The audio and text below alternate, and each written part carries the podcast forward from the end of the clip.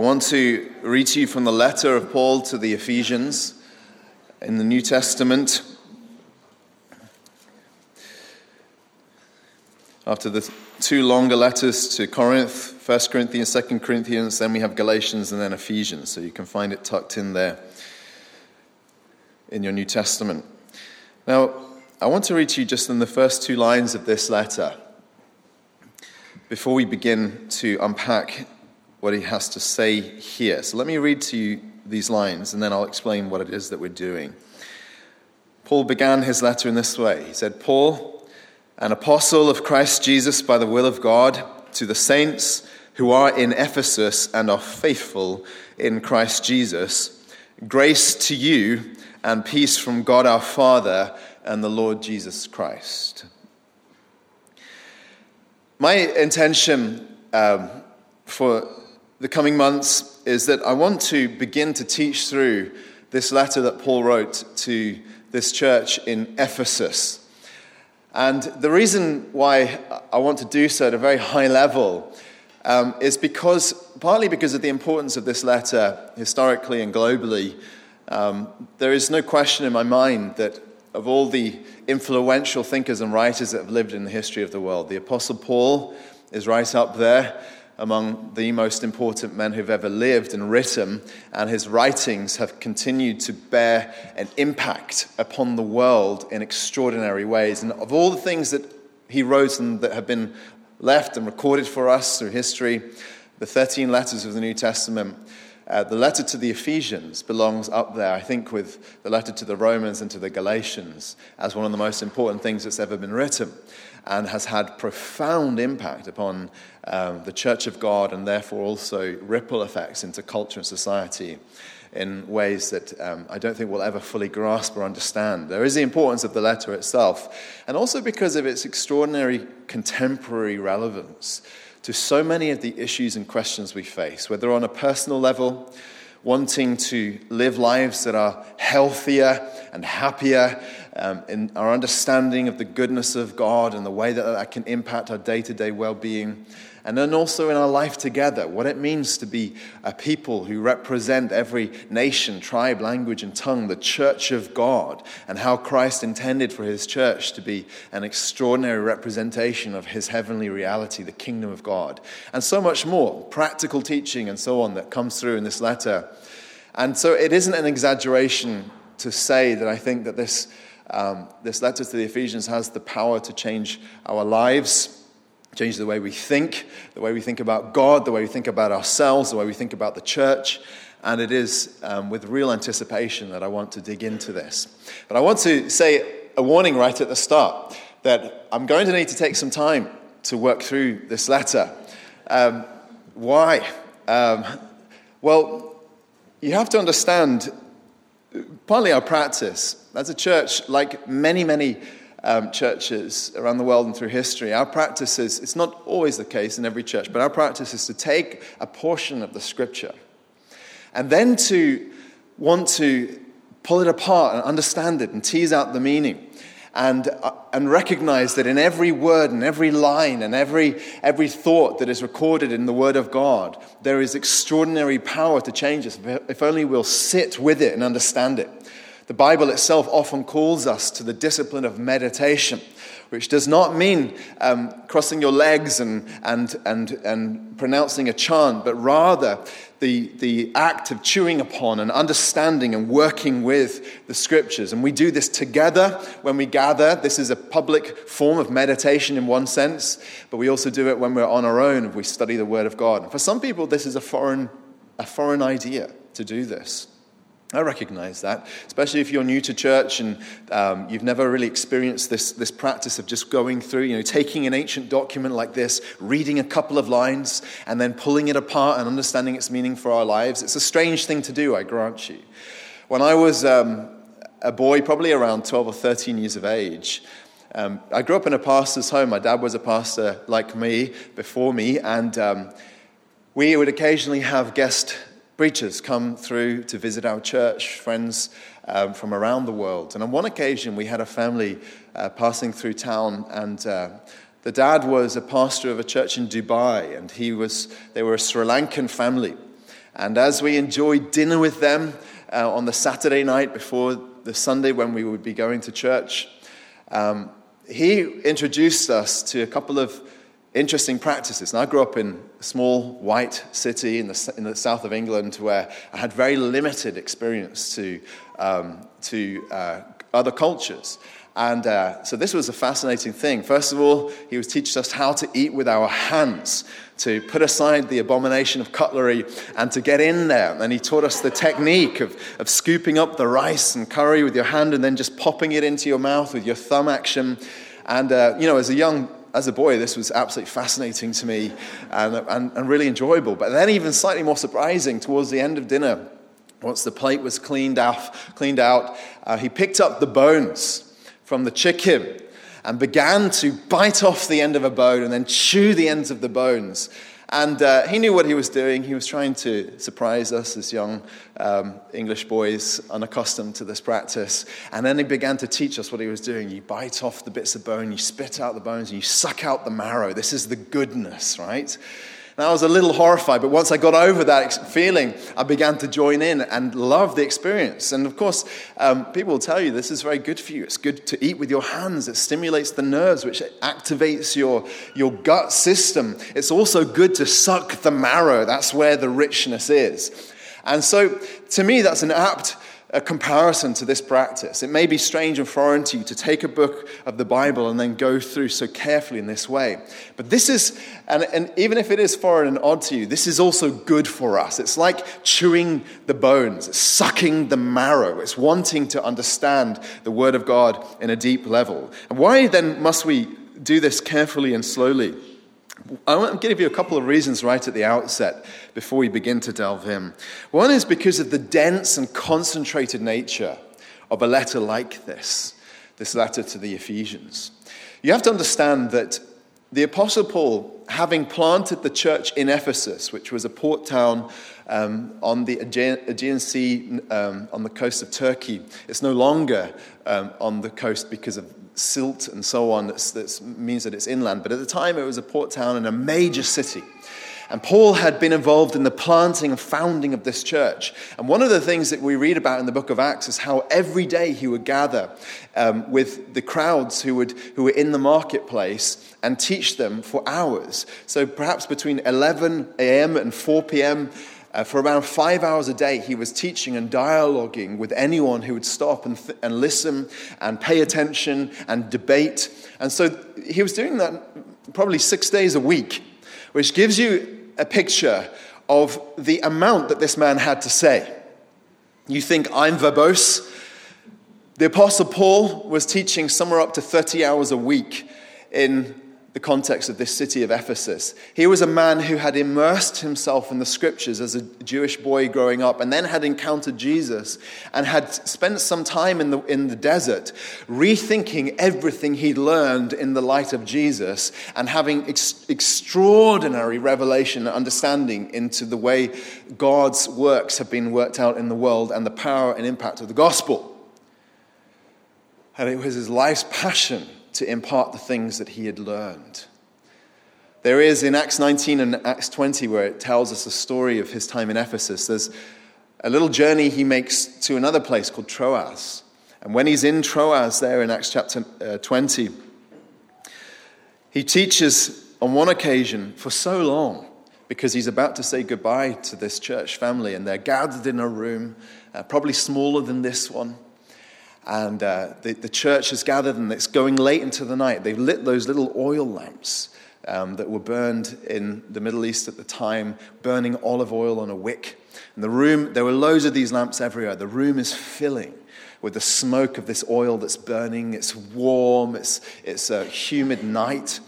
And as Paul is going on and on and on and teaching and teaching and teaching, there's a young lad there who gets into trouble. It says a young man named Eutychus, sitting at the window, sank into a deep sleep as Paul talked still longer.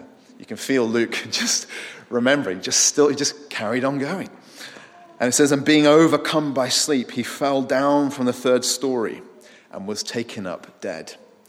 Now, I don't really feel like I've attained anywhere near the heights of this kind of experience of preaching whereby anyone has died from uh, falling asleep in my preaching, and I'm not sure that I shall ever feel accomplished until perhaps that takes place. But Paul then immediately goes downstairs and sees him raised from the dead. And I'm just saying this as a backdrop to help you understand that when you're reading a letter like this one to the Ephesian church, you have to understand how, how tightly compressed and condensed the teaching is. He was sitting in prison in Rome writing this letter. Paper or parchment was very expensive. And therefore, he had to weigh every word, every phrase. And what you have here is the distilled and concentrated version of the things that he would have taught when he was in the public spaces, p- teaching for hours upon, upon, hours. Those of you from Southeast Asia will know um, that it's a custom, particularly in Malaysia and Singapore, uh, whenever a, uh, one of your children is taking, preparing for an exam, that the mother or grandmother or great grandmother will instruct them to drink Brand's chicken essence.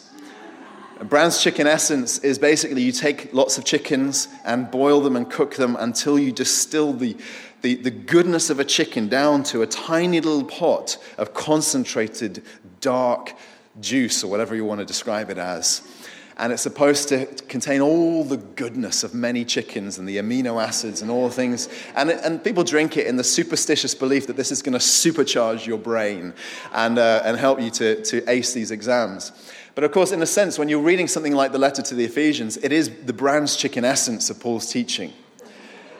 Everything that he taught in public that was so good for people's nourishment spiritually, condensed and reduced down to this thick, um, rich, concentrated uh, concoction that does your soul good and transforms your life.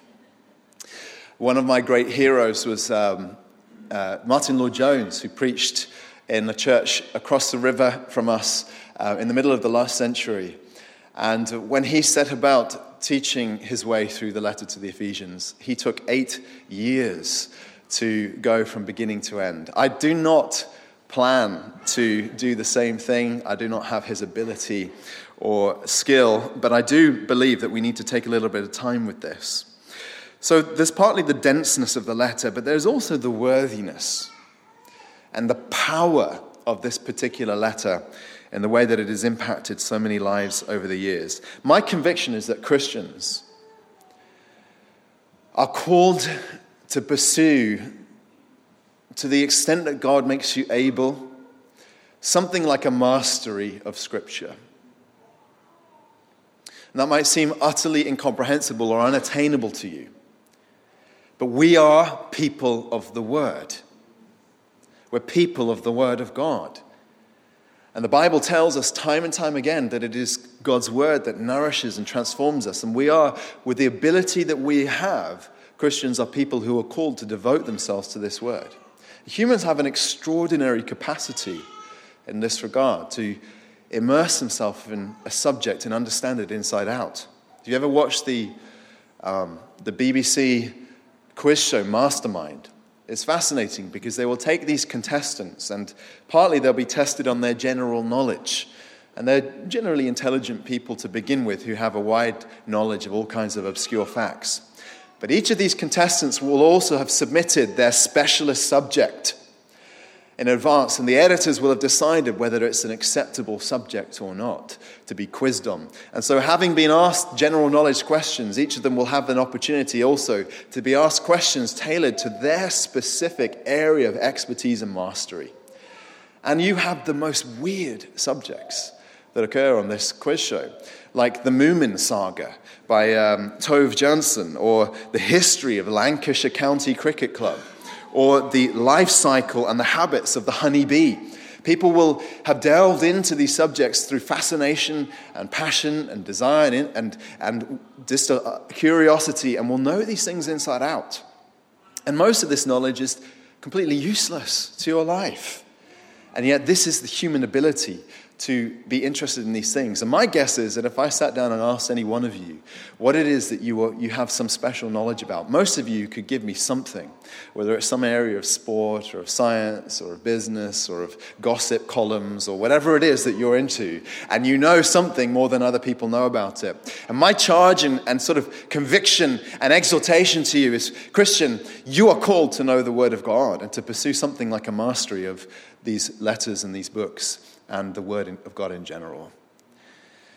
And of course, the difference is that unlike the Moomin saga or any of these other areas of knowledge, it has the power to change your life and to equip you to change the lives of others and to impact this world in all kinds of ways that God wants to use you. That's his intention for each of his children. And therefore, for these reasons, I believe that we're called to get into a book like this and pull it apart and understand it. There's a couple of moments in the Bible when two prophets, in the, New, in the Old Testament, the prophet Ezekiel, in the New Testament, the prophet John, who writes the book of Revelation, they're instructed in prophetic visions to take a scroll and consume it, eat this parchment scroll. And of course, they didn't do it literally, but in the vision, it's a picture of what God's people are meant to do with God's word, to take the word of God in the scroll of God's word and then eat it, consume it into your very being and understand it inside out. And so, my challenge as we begin is that this is a worthy letter we need to therefore understand and pull apart and take an interest in and devote our minds to that our lives would be changed. And I want to ask then, as we just open up these first two verses, why pay such a close attention to this specific letter? What makes it worthy? And I think that the things that I have to say on this will have a general application to you in terms of your ability to tackle and wrestle with the Word of God. That you are to be, as I've been exhorting you already, to be people of the Word, to give your life, your time, your attention to the Bible and to have a plan and a deliberate discipline in approaching this. But I think it will also have a specific encouragement to you as we embark on this journey together. And it will be a journey in which I think we'll have to take breaks from time to time as we work our way through this. But a specific encouragement to chew the marrow with me as we enter into the book of Ephesians. And I want to ask you then this question what, why? Why pay such close attention? And I want to give you a few reasons that occur from this introduction. As Paul wrote the first lines of this letter, he was summoning people to pay attention to what he had to say. You know this as letters flop through your door onto your doormat at home, that there are letters that call for your attention. Perhaps they come in that familiar brown envelope of Her, Her Majesty's uh, Revenue and Customs and your heart stops for a second. You wonder how much tax you owe. There are letters that call for your attention. And when Paul wrote the introduction to, to this letter, he was inviting the church in Ephesus to pay attention. And so he carefully weighed what he had to say to them right at the very start because he wanted them to listen.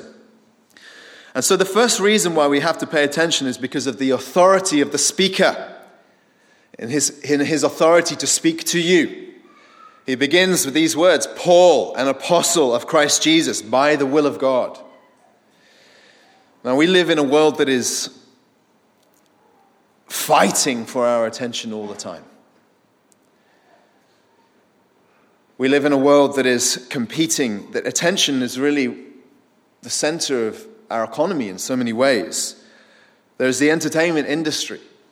I remember reading a few years ago, I think it was an interview with the CEO of Netflix who, when he was meditating on thinking out loud about the question of Netflix's greatest competitor, he didn't list the other streaming services. He didn't talk about um, Disney Plus or Apple TV or any of these other things, or Amazon Prime or, or, or terrestrial TV channels or any of those things.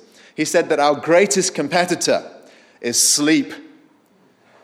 And he was, saying, he was articulating there that his whole business model was geared on getting and then holding the attention of humans so that they continue to pay money to the subscription service. And the same is true, of course, in the whole way that so much of our economy is modeled these days. Once upon a time, If someone wanted to get your attention, they had to put great big billboards on, paint them onto brick buildings, or, or, or attach them by the side of roads, or put them in magazines and newspapers, these advertisements. And now we carry around these portable billboards in our pockets so that we are constantly uh, being called to give our attention to certain things. And the great question when we live in the attention economy is whose voice should we listen to? And to recognize that you have a measure of volition about this that you should choose, you should be deliberate, you should be intentional about those voices that you listen to and those that you dismiss and ignore and give less time and attention to. One of the great problems of humanity, in my view, is our inability to be deliberate about these things. And so when Paul began his letter to the Ephesians, and he began in this opening, Paul, an apostle of Christ Jesus by the will of God. You have to understand what an incredibly potent attention grabber this was for the hearers who heard this line.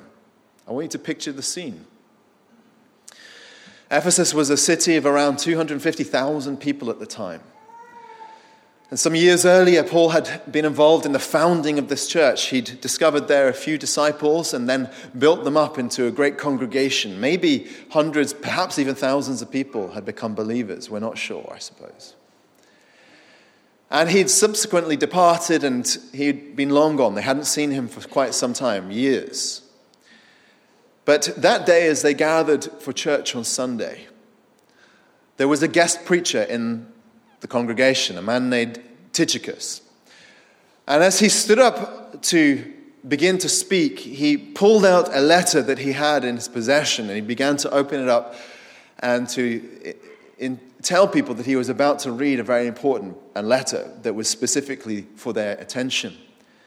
And as he read these first words, Paul, an apostle of Christ Jesus by the will of God, I think there would have been a sort of hush that fell on the congregation, a sort of tingle that went down their spines because of the importance of this man to them.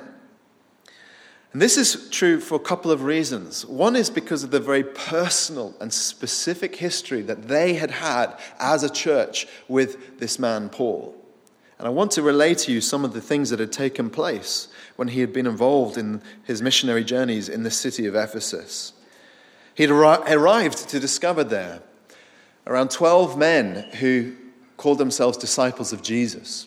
But they had only a partial understanding of the gospel that we believe. It's often the case with people who call themselves Christians that they have some measure of understanding, but only a partial measure, even if you've been in church your whole life. And Paul's great gift was to get involved in the lives of people like that and understand what they did and didn't understand and then instruct them so that they go away built up. And he begins to teach them. And he asks, Did you receive the Holy Spirit when you believed? And they reply and say, We didn't even know there was a Holy Spirit.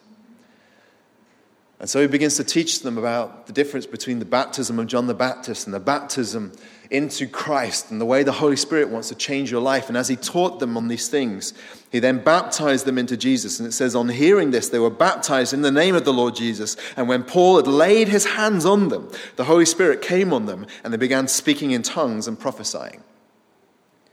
So, this church, this powerless congregation, of a few men who had only a partial understanding of the things that they were supposed to give allegiance to, this belief in this Jesus, were suddenly transformed by the power of God because of the influence of this man, this Apostle Paul, who had come among them. And this becomes part of the founding myth and narrative of the beginning of this church. His arrival. And then he begins to preach. He began by preaching in the synagogue there in Ephesus, as was his practice, always to preach to the Jew first and then to the Gentile. He always wanted the Jews to have the first opportunity to respond to the claims of their Messiah. But after a few months preaching to the synagogue, he was rejected by the Jews. And so he went into the public space called the Hall of Tyrannus. And he began preaching every day there to the crowds who would gather to listen to the, the philosophers and the debaters of the age, as was the practice. This was, in many ways, a form of entertainment in that day and age to listen to public speakers. It was the Netflix of the day, if you will. And as Paul is preaching for around five hours a day, we're told how the Word of God was, was working its way out of his life and into the people of that city. It said it continued for two years so that all the residents of Asia heard the word of the Lord, both Jews and Greeks. by Asia, of course, it means the ancient definition of Asia, which was largely Turkey and some of the surrounding regions. All Asia heard. In other words, there was this, this sense in which Paul's presence at that hub place in Ephesus, that port city, meant that many people were then talking and taking on their, into their hearts and minds the message of Jesus who's come to save us from our sins. And then they were going back to their villages and their towns and telling others so that the word of God was spreading. And I think in this way, many churches were founded, little communities of disciples all through the region because of Paul's presence there in that great city. It's one of the reasons why we have to have churches like ours in the center of cities like this, so that as you are discipled and grow, and then God sends you out to the furthest reaches of the world, you bring with you the deposit of the gospel that you've been instructed in and learned in a place like this. That was Paul's practice. All of Asia heard the word. And then there were the miracles. We're told how God was doing extraordinary miracles by the hands of Paul. So that, listen to this, even handkerchiefs or aprons that had touched his skin were carried away to the sick, and their diseases left them, and the evil spirits came out of them. It seems to me when I read the book of Acts that this kind of miracle power was not always consistently present on the apostles. That there were moments in their ministry when they enjoyed an unusual experience of the power of God.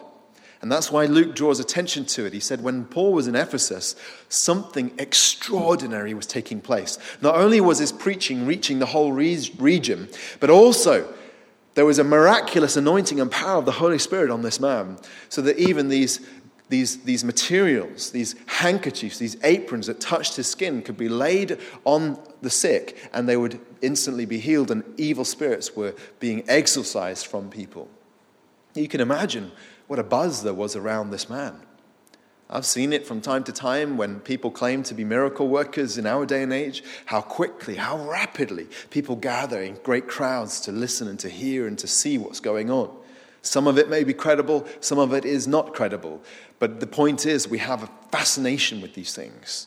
And that was what was the buzz that surrounded this great man, the Apostle Paul. What a man he was.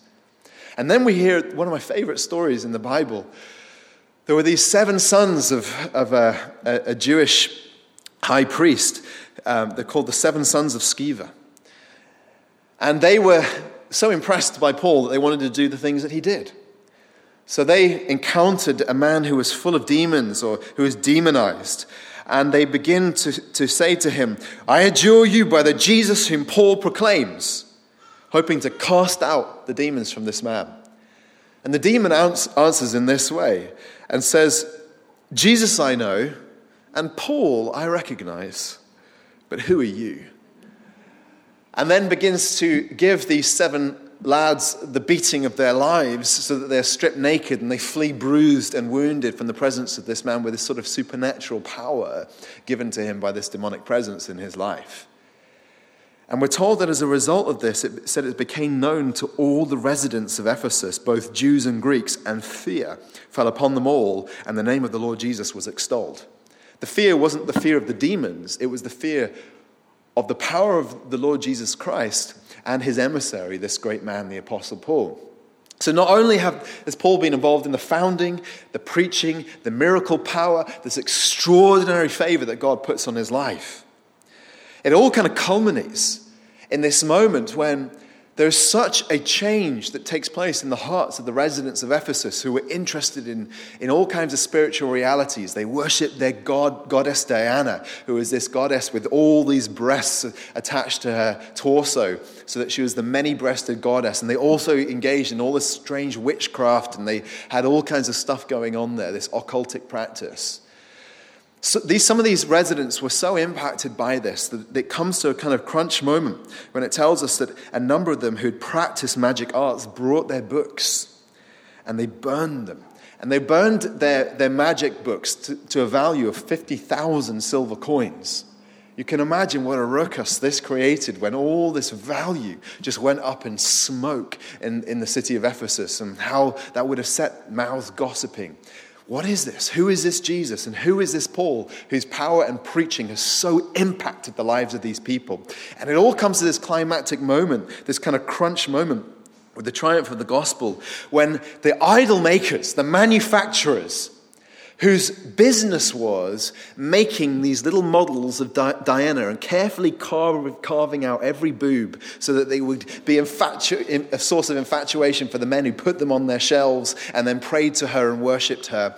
That was their business. That was how they earned money. And they're fuming because as day goes after follows day, as month follows month, less and less of these idols are being sold because fewer and fewer people are impressed anymore with this powerless, dead goddess who had no impact on their lives. And instead, they're listening to the preaching of this man, the Apostle Paul. And so they drum up all these false charges and they say, they begin to, to stir people up and to call people to action. And there's this kind of anger that ferments in the city. And it all kind of boils up into this great big riot that takes place in the center of the city. All because of the presence of this man, Paul, and the gospel that he preached. We've experienced rioting in London from time to time, and we know it's a traumatic thing. It shakes a city, doesn't it? And here, the whole city of Ephesus is, as, is just enraged in this kind of mob mentality because of the presence of this man. There was an archbishop of the Church of England who commented that wherever Paul went, there was a riot, and wherever I go, they serve tea. and there is something about the legend of this man he, he was famous. And his presence made an, an extraordinary impact upon this church. And it leads us to one of my favorite passages in all of Scripture, which is a moment when Paul is saying his final goodbye to the elders of the church in Ephesus. And he charges them and encourages them because they, they, they know that they'll never see his face again. What they don't know is they'll receive the letter that we're going to study together, but they won't see his face again. And as he's saying goodbye to them, he says there was much weeping on the part of all. And they embraced Paul and kissed him, being sorrowful, most of all because of the word that he had spoken, that they would not see his face again.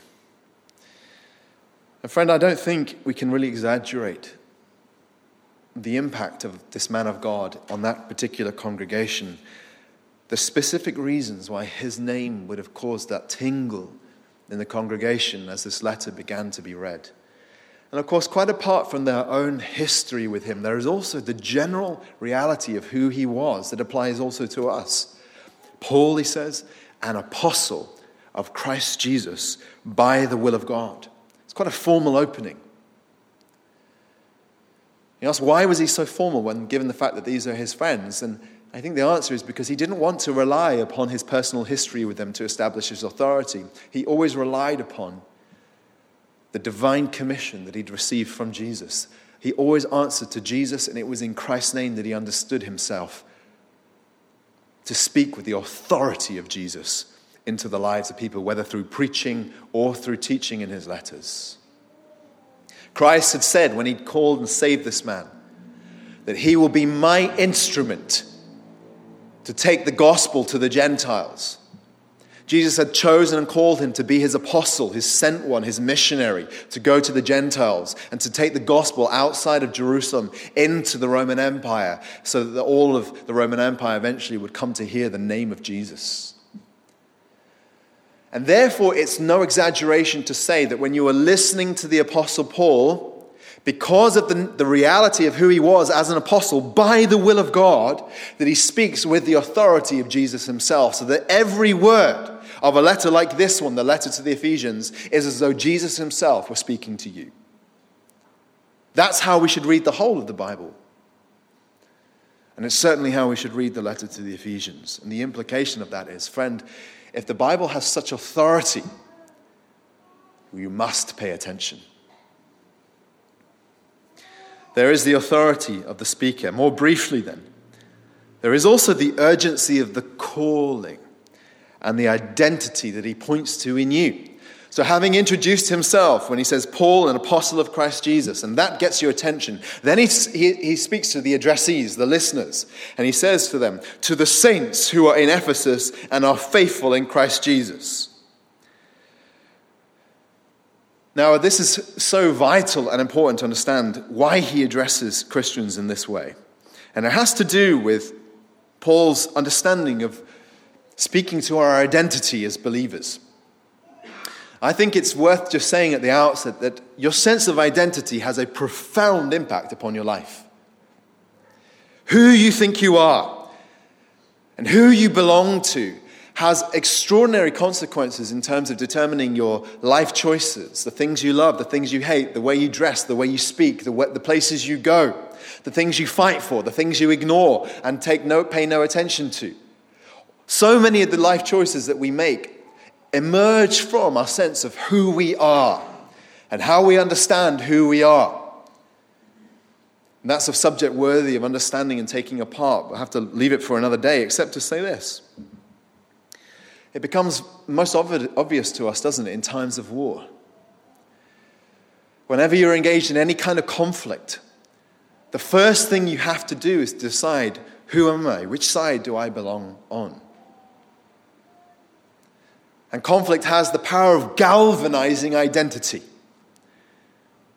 Perhaps this will be Putin's greatest mistake, by the way, in terms of the conduct of his armed forces in Eastern Europe, which is to galvanize Ukrainian identity in a way that nothing else could have done, and which will so solidify the identity and the sense of who we are as a people that that will be an unshakable reality for perhaps centuries to come. You have to define who you are, and then that determines your rad- the choices that you make, whether it's by way of sacrifice and personal sacrifice you know, in times of war, people are willing to, to, to experience rationing. They're willing to lay down their lives. They're willing to, to experience upheaval and all these kinds of things because of that, that, that, that idea of who I am. And this is the power of Scripture to speak to you as Christians, and why Paul always opens his letters by speaking to your identity, who you are, first of all, because it's a kind of a summons. He says, To the saints and to the faithful. Which means that if you were sat in the church of Ephesus in that day, there's a sense in which it would call you up to something greater. So if you're spiritually lethargic, or you're apathetic, or you're someone who's drifting, or who's experiencing powerful temptations in life, Paul, Paul, as it were, points to you and says, You're a saint and you're faithful. And these words have extraordinary power in addressing our hearts and helping us understand who we are in Christ. The word saint, a holy one, or it can also be translated someone who is consecrated to God. Perhaps the most important title of all in Scripture for believers. It has in, in, it, bound up in it a couple of ideas that I think are most important and prominent. One is this idea that you're blameless. That if you've become someone who's been saved by Jesus, you've believed on him and you've been justified by his blood, you are no longer in Scripture described as a sinner, but you are rather described as someone who is blameless before God. And you think that doesn't seem to be an accurate de- description of my life to this point. And yet, that is precisely how God views you. You are blameless. It has this idea that you are without blame, you are pure, you are holy to God. But it also has, carries with it this idea of consecration. And consecration is when you take something profane or ordinary or mundane and then you consecrate it, which is you set it, set it apart to belong to divine special purposes.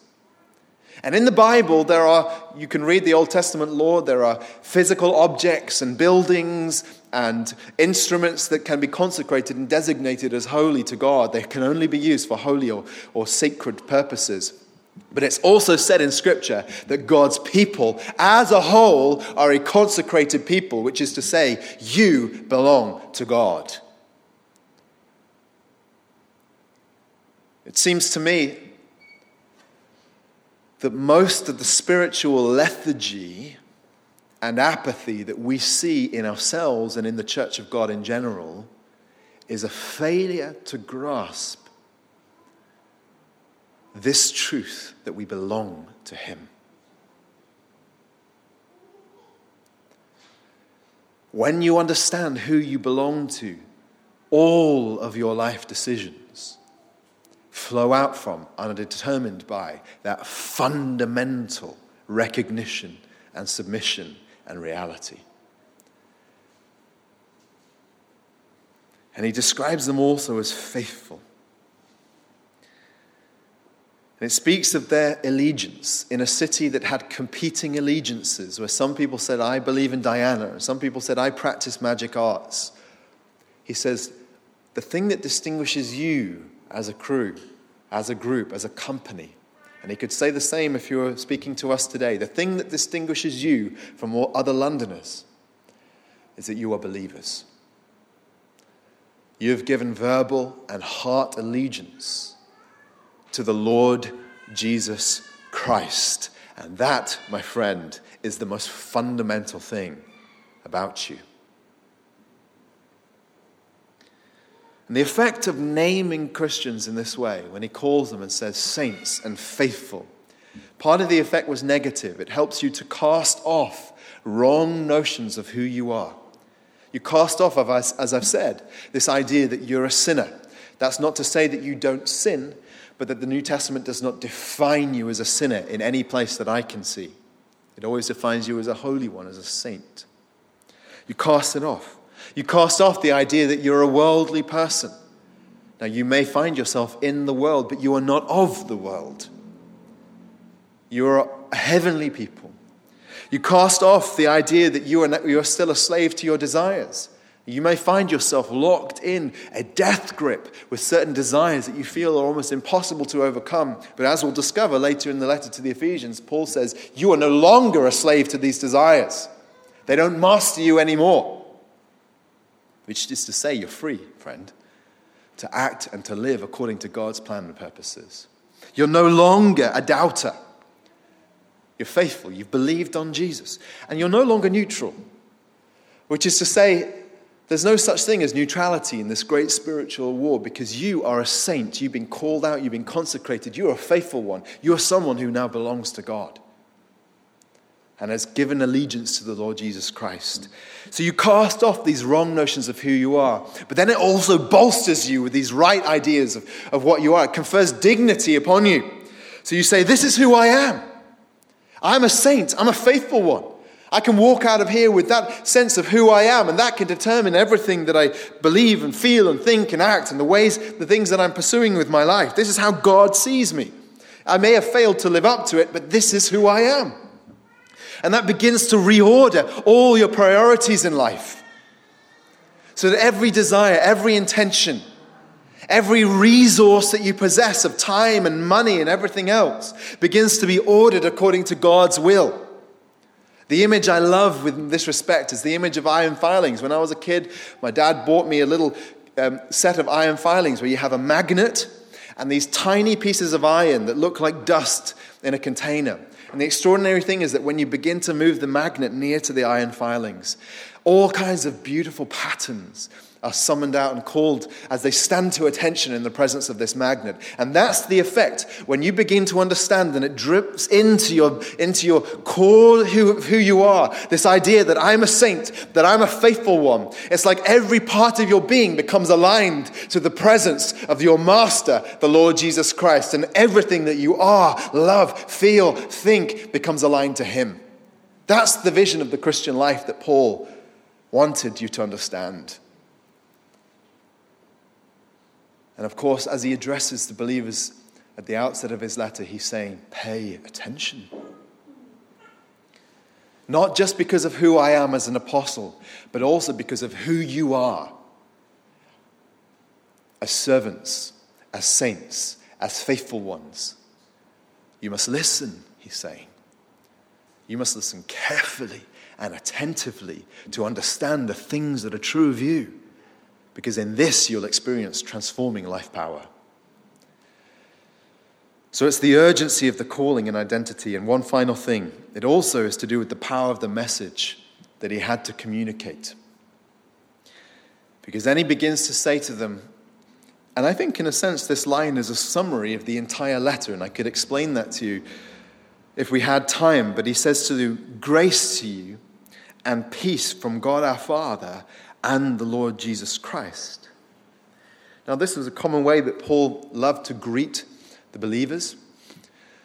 But these were not empty words. You know how when you write letters and you write, Dear so and so, and yours sincerely, these words are kind of rote repetition. But when Paul wrote these words, these words were to him life changing reality. This was power. You see, the Apostle Paul lived with a sense of the unbelievable way in which he did not deserve to be who he was, to be saved and to be an apostle of Jesus. He says it like this in 1 Corinthians 15. When he's describing the appearances of Jesus after his resurrection to, the, to many people who saw him alive from the dead, he said, Last of all, as to one untimely born, he appeared also to me. If you want to understand why Paul lived with such a deep sense of conviction of who of the gospel that he was willing to die for it's because he knew he'd seen the risen Lord Jesus Christ. But then he says, For I am the least of the apostles, unworthy to be called an apostle, because I persecuted the church of God. And he's referring back to his life as a rabidly fanatic religious zealot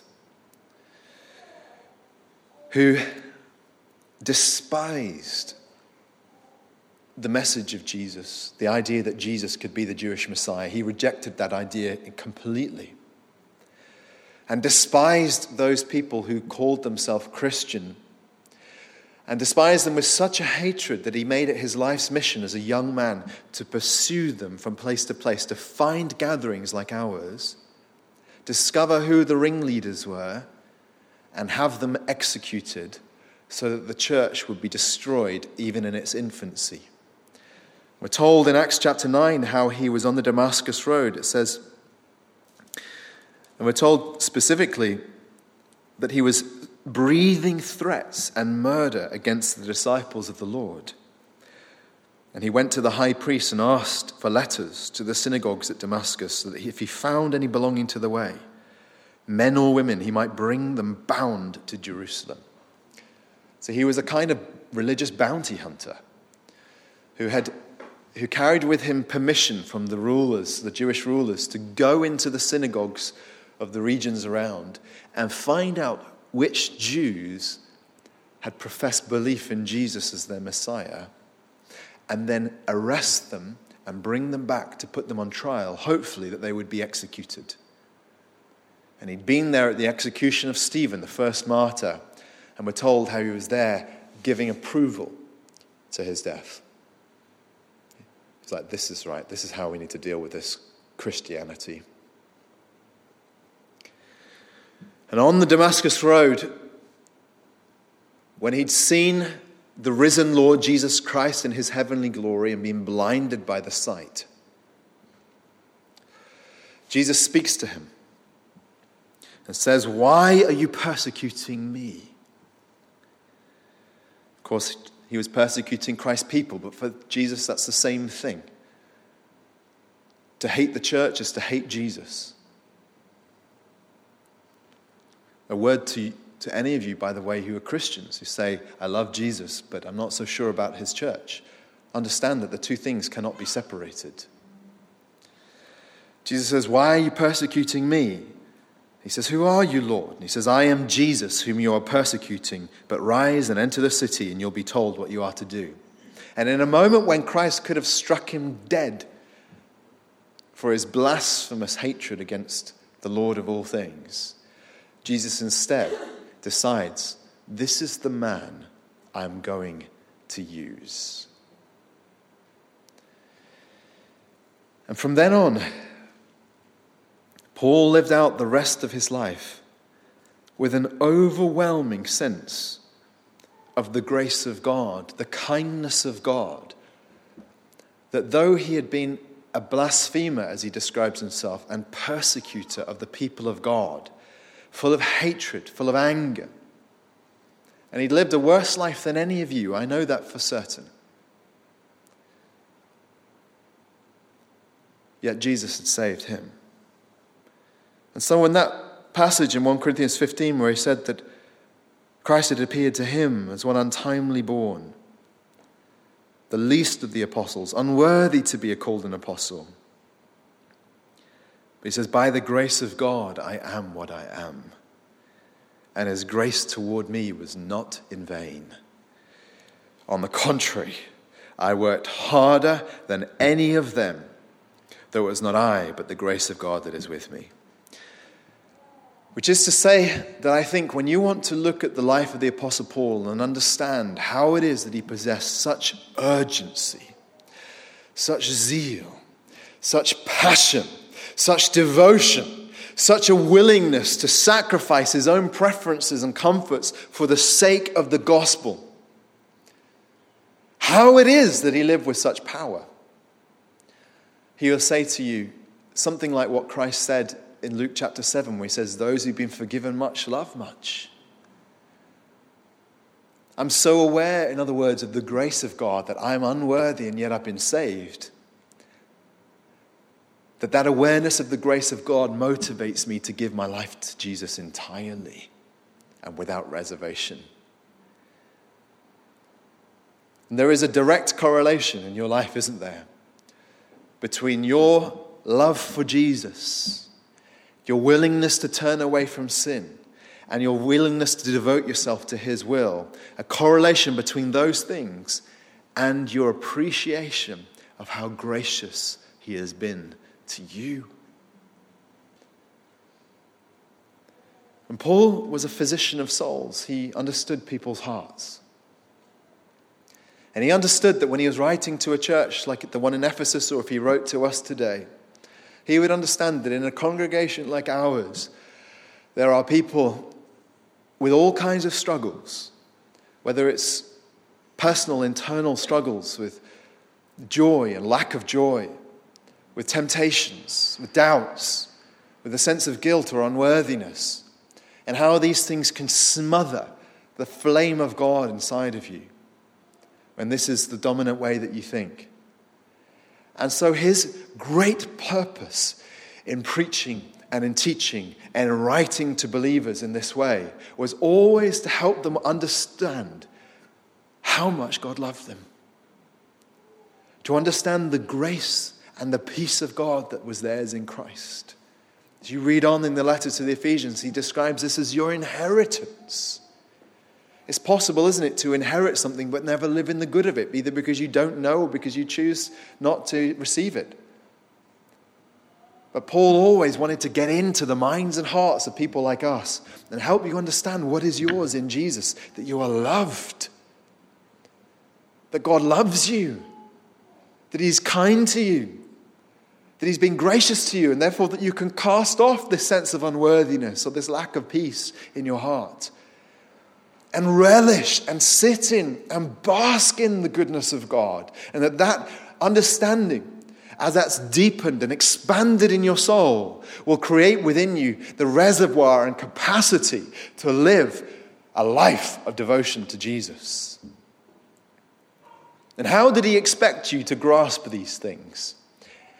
And as I close, I want you to understand two things. The first is he expected you to, to grasp this because the power of the Spirit is always at work in us to unfold and to help us to see the things that are ours in Christ. And this is what he kept praying for the believers in Ephesus. He said, he said on um, more than one occasion in this letter, he tells them what he prays for for them.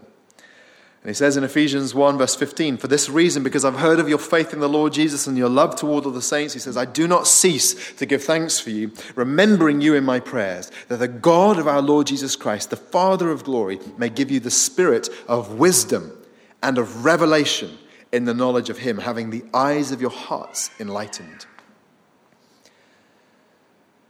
So he's saying, I'm praying that you will, you will understand the things I understand about what it means to be a Christian, because when you understand these things, it's going to change your life. And for as long as you remain ignorant or have misunderstanding, you'll remain weak and childish in your faith. But when you grasp it, when you have eyes that are open, when it sinks into your spirit and begins to re- reconfigure everything that you love and think about, then your life will be transformed. And so he's praying, the Spirit of God fall on this people, change them, let them see what I see, let them understand what I understand, let them understand how much they're loved and feel it in the deepest part of their being.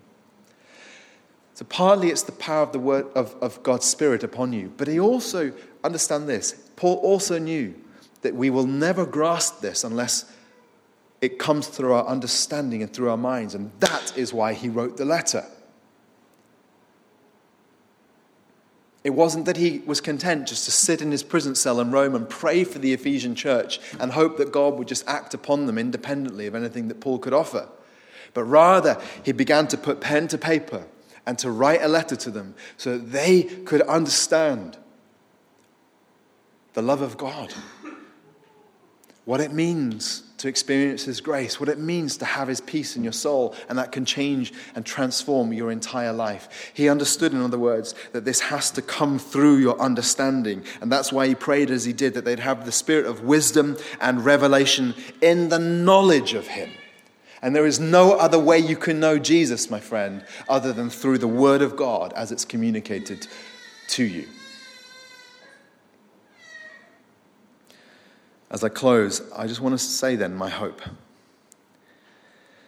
My hope is that in understanding the urgency of this introduction to this letter, that partly this will be a general stimulus to you to go away and devote yourself afresh to the Word of God so that you'll begin to see all of reality through the lens of Scripture and experience its life changing power in you. But I also hope that you'll begin to experience something of that change today as we devote ourselves to the study of this book. What is it that Paul says about this transforming power? He says, Grace and peace to you from God our Father. Which is to say that this is a gift of God in his lavish kindness to you, friend. If you're someone who is discouraged, if you're someone who feels like you're constantly a failure in your Christian life, if you're someone who has found yourself beating yourself up, or feeling that you lack passion, or lack understanding, or lack zeal for God, you look at others and think, I wish I had a heart like them. But I'm nothing. Understand the Father's love toward you, brother and sister. He wants to give you more grace. He wants to give you more peace. He wants to come into the deepest part of you and begin to rewire you from the inside out. His power, His truth, His love that comes to you through Jesus.